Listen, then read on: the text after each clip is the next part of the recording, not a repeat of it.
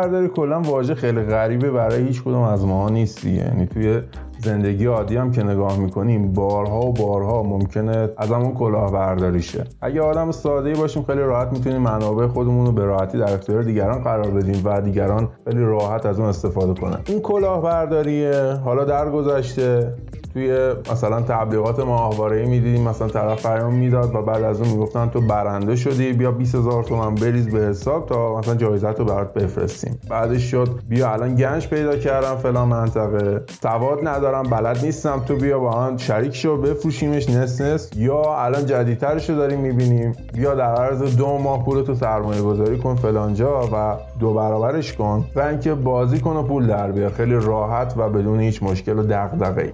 ساده ترین شکل کلاهبرداری اینه که یک کار سختی مثل کسب درآمد رو خیلی ساده جلوه میدن و از این طریق با استفاده از سادگی مردم به یک مبالغی یا یک پولی دست پیدا می‌کنن. امروز خیلی به صورت تخصصی می‌خوایم وارد بحث کلاهبرداری شیم کیا؟ و در کنار اون یه مبحثی حالا می‌خوام بیشتر بهش بپردازم بحث کلاهبرداری در آموزشه. حالا با همین دو تا موضوع یعنی کلاهبرداری و حالا ویژه تر کلاهبرداری در آموزش رو می‌خوایم بررسی کنیم و ببینیم در این روزها اوضاعش به چه شکل هست و چجوری پیش میره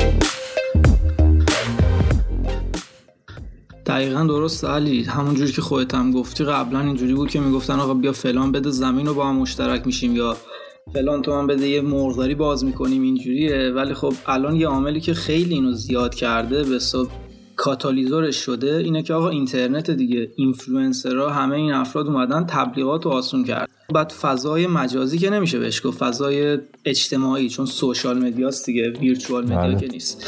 فضای اجتماعی اومده هویت آدما پشت این قایم میشه دیگه. و اینجور افراد می‌تونن راحتتر کلاهبرداری رو انجام بدن راحتتر می‌تونن خودشون رو قالب کنن راحتتر می‌تونن از چنگ قانون فرار کنن به اینا عواملشه دیگه. حالا بخوام یه خورده ریزتر شیم داخلش این میشه که حماقت و سادگی مردم.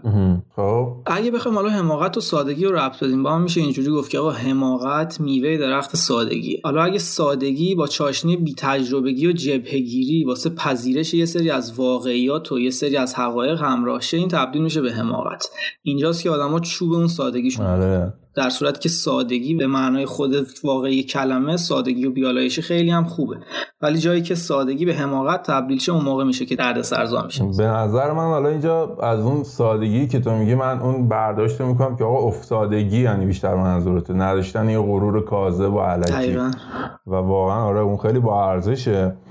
و خب خیلی جاها مثلا توی جاهای مختلف یعنی یه بحثی که اعتبار میده متاسفانه به این افراد بحث دو تا چیز می‌تونه باشه. این افراد یک سری مدارکی رو دارن. مثلا طرف دکترای فلان میشه ظرف مدت دو روز و یک مدرکی رو به دست میاره. و اصلا ته این مدرک ها خیلی مواقع تهشو که در میاری می‌بینی اصلا هیچ چیز نیست. یه فتوشاپ کار ساده نشسته کار رو انجام داده داده بیرون. که آره دیگه, دیگه. من حال کردم به خودم بگم دکتر آی دکتر میاد مثلا واسه قبل اسم من من میشم دکتر و همین سادگی. و مدرکش هم گرفتنش کاری نداره. دقیقا. در کنار این موضوع اون به قولی دک و پوزیه که آدمو برای خودشون می‌سازن. یعنی من نوعی میام نگاه می‌کنم می‌بینم من مثلا یه جوونی 24 5 سالم و توی فضای مثلا مثل اینستاگرام وقتی که نگاه می‌کنم یه آدمی رو می‌بینم هم سن و سال منه. حالا یا یه اختلاف خیلی کمی از نظر سنی با هم دیگه داریم. و اون آدم ماشین خارجی سوار میشه جای خوب میره رستوران خوب میره دور دوراشو می‌کنه میشینه جلوی نصرت براش اون نمکشو میره استیک می‌ذاره دهنش. خب آره دیگه منم دلم می‌خواد. یعنی جا در جا از خودم این سوالو می‌پرسم آدم چجوری این کار رو داره انجام میده؟ و حالا جذاب دقیقا دیگه. یعنی چیزی که بیشتر جذابش می‌کنه و خب متاسفانه از اون طرف ماجرا باز برمیگرده به همون موضوع که حالا یه جایی بحث حماقته اینی که ما نمیسنجیم. آقا این آدمی که داره این کارا رو انجام میده این پولا رو از کجا آورده؟ و آیا اصلا اینقدر پول داره یا نه؟ موضوعی رو نمیسنجیم که آقا من نوعی اگه حرف می‌زنم اگه میشینم کنار یه بی ام دبلیو و عکس می‌گیرم بعد میرم رستوران فلان دور دورامو می‌کنم بعد میام آیا من اصلا وقت می‌کنم که بیام مثلا توی اینستاگرام بگم من یک دوره آموزشی دارم و این دوره آموزشی من صرف تا صد شما رو پولدار می‌کنه و قیمتش هم مثلا 200 هزار تومنه. آیا اصلا میارزه برا من؟ من چرا باید بیام همچین چیزی رو بگم 200 هزار تومن؟ اگه واقعا یک رازیه که اگه مثلا منو جابجا می‌کنه قرار از این یه اتفاق برای من رقم بزنه قاعدتا قیمتش اینقدر کم نیست. و آدم داره دیگه 200 هزار تومن می‌خواد چیکار؟ یعنی اینو که آدم می‌بینه میره توی فکر. و میگه آقا چه اتفاقی میفته این آدم داره شوی رو پیش می‌بره و در کنار این شوی که داره برای خودش می‌سازه و پیش می‌بره یک شرایطی رو ایجاد کرده که مثلا افراد مختلف بیان و نیمچه پولی هم که دارم بدم به این آدم یا نه. از اون طرف قضیه واقعیه. 90 درصد مواقع ما آره. دیدیم غیر واقعیه. بقیهش هم حد می‌زنیم غیر واقعیه مگر اینکه خلافش ثابت شه. حالا تو هم دوست دارم در این باره نظرتو بگی و ببینیم به چه شکل هست.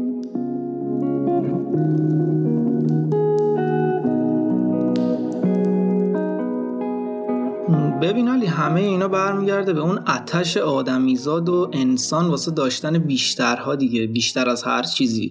من مثلا یه حقوقی دارم دوست دارم حقوق بیشتری داشته باشم مخصوصا تو شرایط تورمی مثل الان ایران. حالا بحث پول شد یه چیز جالب بهت بگم. واسه وضعیت اقتصادی الان اگه بخوام مثال بزنم ما نیاز رو پیدا می‌کنیم این وسط. میگیم که آقا نیاز چیه؟ تو به من بگو نیاز جامعهمون چیه تو این روزا؟ پول دیگه. آره. حالا ترجیح جامعه چیه واسه رسیدن به پول؟ راحت پول در بیاری. اینه که ساده پول آره، دست. بیارن دیگه درسته؟ اینه که زحمت زیادی نکشن. این که تو این قرنطینه که مثلا. الان هستیم بشینن گوشه خونه پولشون رو در بیارن.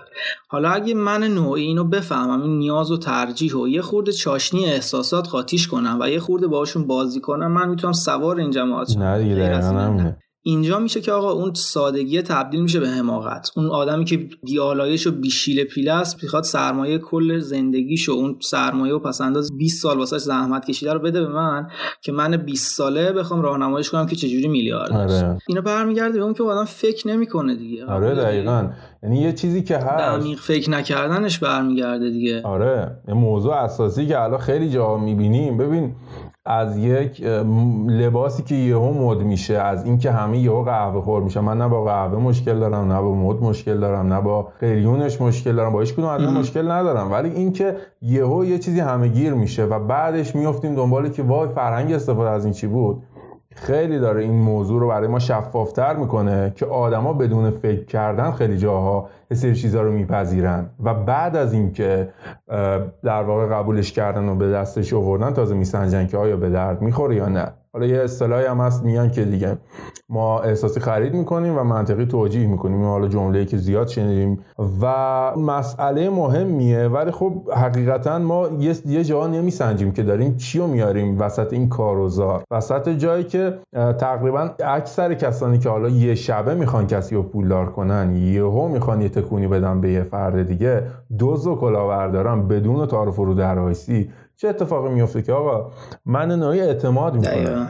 یعنی میام میگم آ فلانی ماشین فلان خرید پس منم برم مثلا توی سایتش بازی کنم. فلانی فلان کارو کرد پس منم برم پولمو بدم به این آدم. ببین دقیقا اینا که داری میگی درسته. حالا اون قبلا قبلش مثال زدی قهوه و این چیزا و یه چیزی بود فود تستری فود آره. تستری به حساب که تو ایران مد شده. می‌خواستم یه چیزو بهت بگم. واسه این ایران مخصوصا شرایط داخلی ایران. اینه که هر پلتفرمی که داخل ایران وارد میشه مهم نیست قبلا 20 سال پیش تو بقیه نقطه‌های جهان چجوری بود؟ داخل ایران که میشه به یه چیز ساده و پیش پا افتاده میاد تبدیل میشه دیگه. مثلا همین آره. تستری اون مثلا آدم باید یه مهارت آره،. خاصی داشته باشه باید تیز حس باشه باید یه سری دوره ها رو بگذرونه که بتونه فود تستر بشه خب؟ ولی وقتی داخل ایران میاد چی آقا؟ من قشنگ غذا می‌خورم میرم فود تستر میشه آره. ملت هم این کارا علاقه دارن دیگه. بعد این آدم میاد سوار بقیه میشه. بعد یک سال بعد که یه خورده طرفداراش رفت بالاتر میاد دوره نحوه تیستر شدن برگزار. حالا مشکل اینجا برمیگرده به منی که مخاطبشم یا اونی که تیسترشه قاعدتا بیشترش برمیگرده به من مخاطب دیگه. چون من اگه فکر می‌کردم میدم این طرف از کجا این مهارت رو پیدا کرده که می‌خواد به من یاد بده؟ یا اصلا این بحث رو بذاریم کنار یه خورده بریم تو حوزه کارآفرینی که این روزا تعداد کارآفرینا از تعداد کارمنده و کسایی که دنبال کار میگردن بیشتر شده. خب الان اینستاگرام رو اگه باز کنی توی explore که بگردی امکان نداره. یه پست نبینی مال یه کارآفرین که بخواد منو تو کار دیگه. حالا این سوال رو از خودت بپرس. من این سوال رو باید از خودم بپرسم. وقتی این پست رو می‌بینم. بگم آقا اگه این آدم یه کارآفرین واقعیه چرا داره 7 ساعت از روز و وقت می‌ذاره توی اینستاگرام که برای من محتوا تولید کنه؟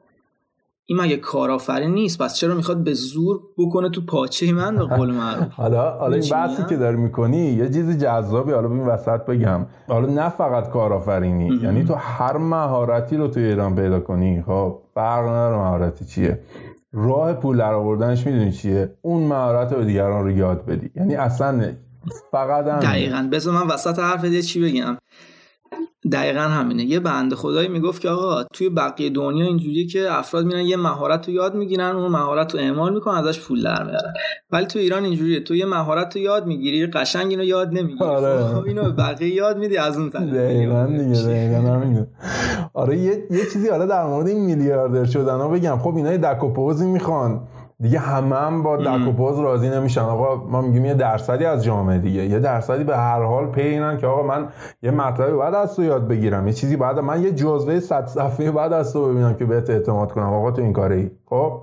این آدما یه استراتژی برای خودشون دارن که خیلی بد کرده این فضا رو. این فضا رو تبدیل کردم به یه فضای کاسبی. یعنی من نوعی می‌تونم بیام 10 تا دونه کتاب 5 تا دونه کتاب توی حوزه بخونم. خب بعد بیام و شروع کنم به حرف زدن در مورد این پنج تا. یکم پروبال بهش بدم. نمی‌دونم پشت میز بیلیارد وایسم در حال بیلیارد بازی کردم و چند شب پیش داشتم بیلیارد بازی کردنی که از این دوستان رو می‌دیدم. بعد داشت نکات سنگینی می‌گفت و اشتباه می‌زد. بعد عشقی می‌زد یه چهار پنج می‌زد. حال می‌کرد. جدی میگم. حالا ویدیو چیزی حتی واسط میفرستم. ولی این موضوع رو که می‌بینیم افراد میان آموزش یه پله می‌کنن. برای پولدار شدن خودشون. این داره به شدت صدمه می‌زنه به فضای آموزش. کنار رو می‌خوام یه مطلب دیگه هم بگم و اینه که افراد یه سری اعتبارنامه های جعلی برای خودشون درست می‌کنن. من آقا می‌خوایم اینجا داریم بررسی می‌کنیم دیگه. حالا اول پرداختیم به یک سری افرادی که دک و پوز یه آدم رو می‌بینن بهش اعتماد می‌کنن. یه سری افرادی که دانش نداشته اون فرد رو می‌بینن دانش سطحی اون فرد رو می‌بینن که بهش اعتماد می‌کنن. یه سری افراد دیگه میان و خب مهمه براشون که این فرد چه کارایی کرده. الان خیلی از این دوستان عزیزی که حالا فضای آموزشی دارن به گن می‌کشن خیلی راحت میرن و توی ویکیپدیا به زبان انگلیسی برای خودشون یه سری مقالات یه سری موضوعات اوکی می‌کنن خب؟ بعد از این راه هم می‌تونن یه راهی میشه براشون که تیکی آبی اینستاگرام خودشون رو بگیرن. و هم همین که برای خودشون انگار دارن یه اعتبار خیلی جعلی و خیلی فیک درست می‌کنن. در کنار اون وقتی با این افراد مواجه میشیم عمده موضوعی که از این افراد می‌بینیم اینه که خودشون خیلی با تجربه و خبره می‌دونن. و نشون میدن به گونه ای ببین من نوعی اگه خبره مثلا حوزه کارآفرینی هم باشم بازم تاکیدم روی یک سری مسائله. بازم تاکیدم روی یک سری از مهارت هاست. یعنی یک جاهای از کارآفرینی نمی‌تونم بگم. یک رشته تخصصی. مثلا من یه من مثلا شهرسازی خوندم مثلا. بعد نمی‌تونم برم در مورد آیتی بشینم بگم آقا کارآفرینی در حوزه آیتی اصولو داره. خب ولی وقتی میام اینجوری میشم مثل دکترای عمومی و همه خب دکترای عمومی همشون محترمن این مثال فقط. میام همه رو ویزیتشون می‌کنم یه جای کار من داره میلنگه. من متخصص نیستم. اون آدم داره خودش به عنوان این متخصص جا می‌زنه. و کسی هم نیست اصلا از این فضا نامی بیاره چیزی بگه و اصلا یه فضای قشنگ گلالودی درست شده و همه دارن استفاده می‌کنن. به هر طریقی که می‌خوان دلشون می‌خواد. نه قانونی جلوشونه نه کسی هست که آقا بگه این فضا این همچین فضایی همچین پتانسیل ایجاد کرده که ادعی بیان توش و هر غلطی دلشون می‌خواد بکنن. و نه اصلا مخاطبا هم که هم مسیر با این افراد دارن میرن جلو. فالوور که دارن دکوپوز که دارن دانش نداشته که دارن اعتبار که دارن و خب همه چی دارن دیگه.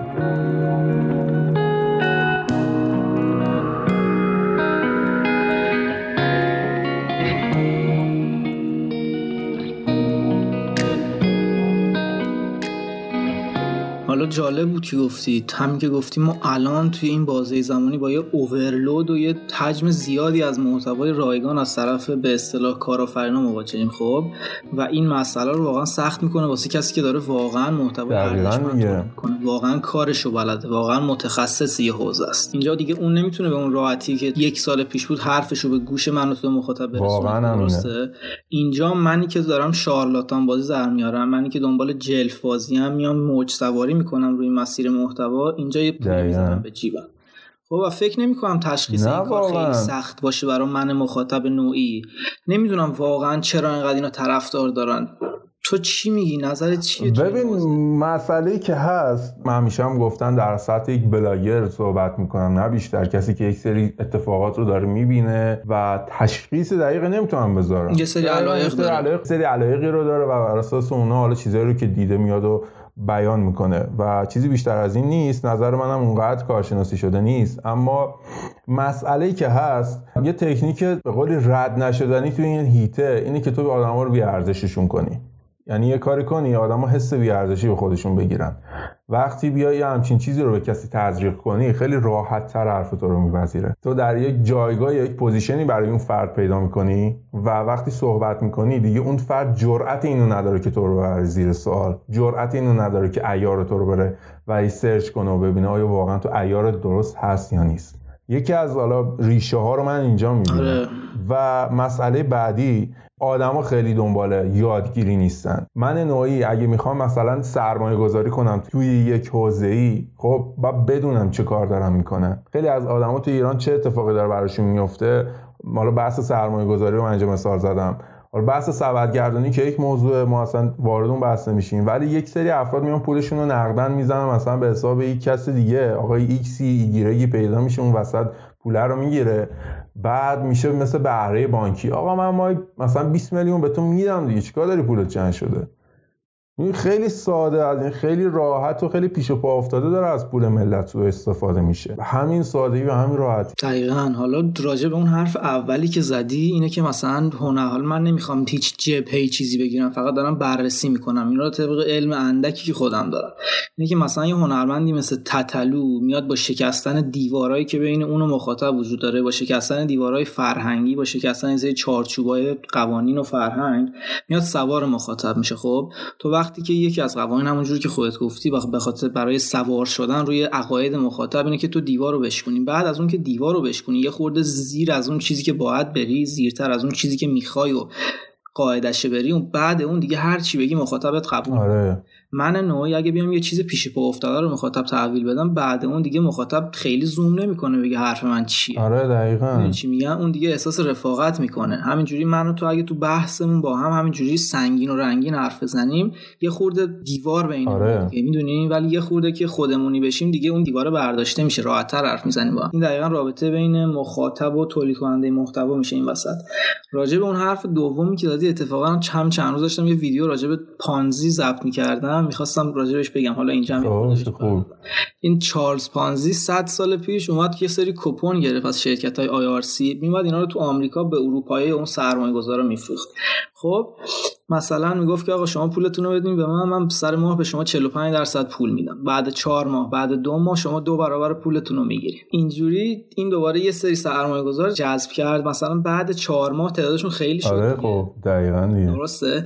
این میومد با سرمایه گذارای جدید پول سرمایه گذارای قبلی رو پرداخت می‌کرد. بعد اینکه به یه جا رسید که دیگه سرمایه گذاری پیدا نشد که وارد شرکت این شه بیاد پول بده فلنگو بست و رفت. حالا همین جوری با همین کارهای به اصطلاح ساده ای که ما بهش میگیم این حدود یک میلیون دلار سال 1920 زد به جیب فرار. واسه همینم اینقدر آره دیگه اصلا واژه پانزی اصلا از خودش اومد دیگه. جذاب بود. آره. حالا مثلا این این این بزرگی رو داریم ما حالا خیلی فکر می‌کنیم یه یه نکته بگم. ما خیلی فکر می‌کنیم این فضا فضا جدیدیه. یعنی فکر می‌کنیم اولین باره که ما یه ملتی رو داریم می‌بینیم که اه داره ازشون سوء استفاده میشه داره پولشون خورده میشه و همه این اتفاقات میافته. یعنی فکر می‌کنیم الان یه ذره ملت شاید دیگه بیخیال این موضوعات شدن. یه گریز کوچولو می‌زنم به کتاب ابن مشغله از نادر ابراهیمی. این کتاب فوق العاده است. واقعا کسی اگه می‌خواد یک حال هوایی از ایران در چندین سال گذشته تجربه کنه این کتاب اصلا پیشنهاد رد نشدنی منه. توی یه بخشی از این کتاب واقعا خوندیش واقعا کتاب ورزشیه. یه بخشی از این کتاب آره. خیلی باحالو داره. می‌دونی؟ اولا که یه چیزی بگم در مورد کتاب ابن مشغله. این کتاب سال 52 اگر اشتباه نکنم نوشته شده یعنی به پایان رسیده نوشتنش. و دیگه سال 52 ما می‌دونیم چه ساله دیگه. قبل از انقلاب بوده و خب فضایی که بوده الان یه سری مثلا مخالفن موافقن ما اصلا کار به جبهه گیری و هیچ کدوم از این مسائل نداریم. خب؟ ولی یه نکته اساسی تو این کتاب بود خیلی قشنگ بود. در مورد شرایط ایرانه. یعنی شما وقتی این کتاب رو مطالعه می‌کنید در نهایت می‌بینید اه یه ایرانی وجود داشته و خیلی از اینایی که الان ما داریم می‌بینیم در اون ایران گذاشتن وجود داشته. جالبه بگم مثلا اون زمانم خیلی سر این که آقا دلار از این ور بخرن یه جایی با تو بازار دوباره بفروشنش. این کارا زیاد اتفاق می افتاده دوباره چنج می‌کردن پولا رو.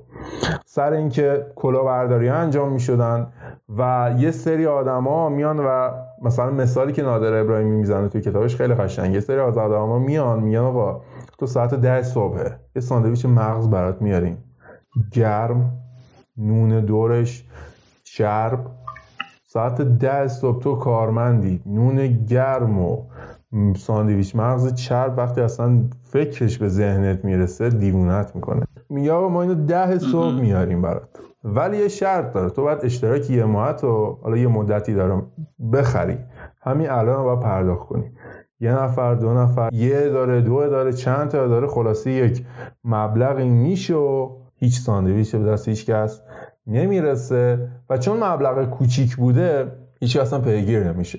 توی ایران یه اتفاقی که داره میفته حقیقتا این مقدمه تقریبا طولانی رو گفتم برسم به یک کلاهبرداری خیلی بدی که داره اتفاق میفته در قالب حالا سایت دیوار و خیلی سایت های دیگه بحث استخدام تایپیسته یعنی همین بحث پانزی داره اونجا هم اتفاق میفته و افراد میان میگن ما تایپیست خیلی ماهر می‌خوایم و پول خیلی خفن هم میدیم ولی برای ثبت نام شما باید یه مبلغی پولی رو بپردازین. شما میرین پولو می‌پردازین. شما رو می‌برن به یه گروه تلگرامی و در قالب این گروه یه متن میاد و میگه آقا چهار نفری که سریعتر متن تایپ کنن یعنی مبلغشون رو می‌گیرن.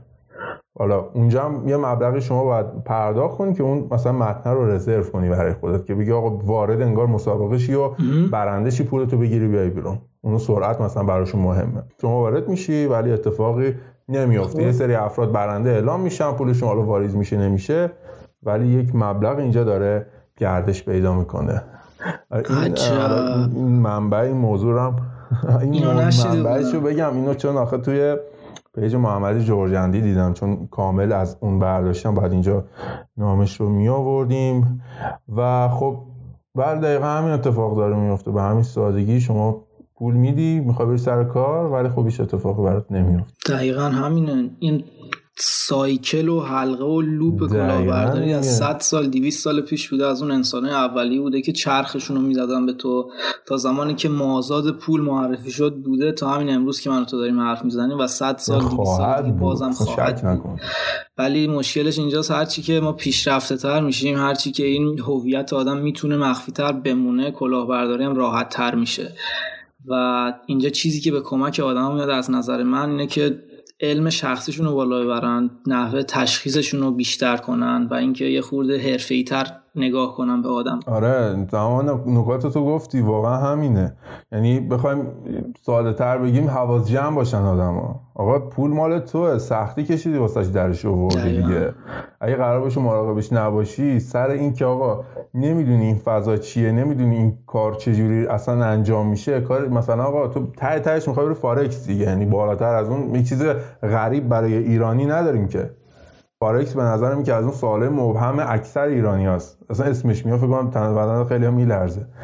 ولی آقا ته تهش برو یکم در موردش تحقیق کن برو چهار تا search کن چیه چه جوریه بعد برو اصلا سمتش. اصلا تو آدم این هستی مثلا بری خوب یعنی تحمل اینو داری بری فارکس.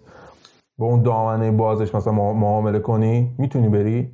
این فضایی که ایجاد شده فضای متاسفانه عامل مهمش اینه که مردم بیخیالن. یعنی این فضا ایجاد نمیشه اگه اینقدر بیخیال نبودیم نسبت به این موضوع و اینقدر خودمون رو دست پایین نمی‌گرفتیم.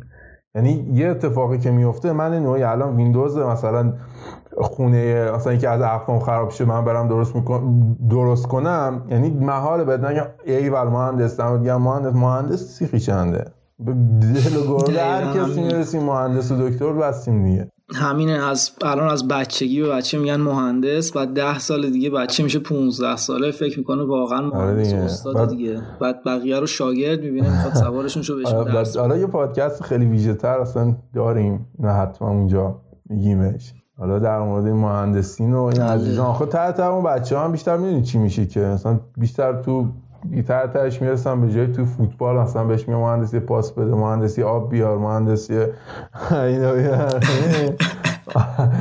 جدی ما خودمون از این مهندس خودمون آدم اینجوری مهندس نشه حالا اونجوری مهندسی ایراد نداره.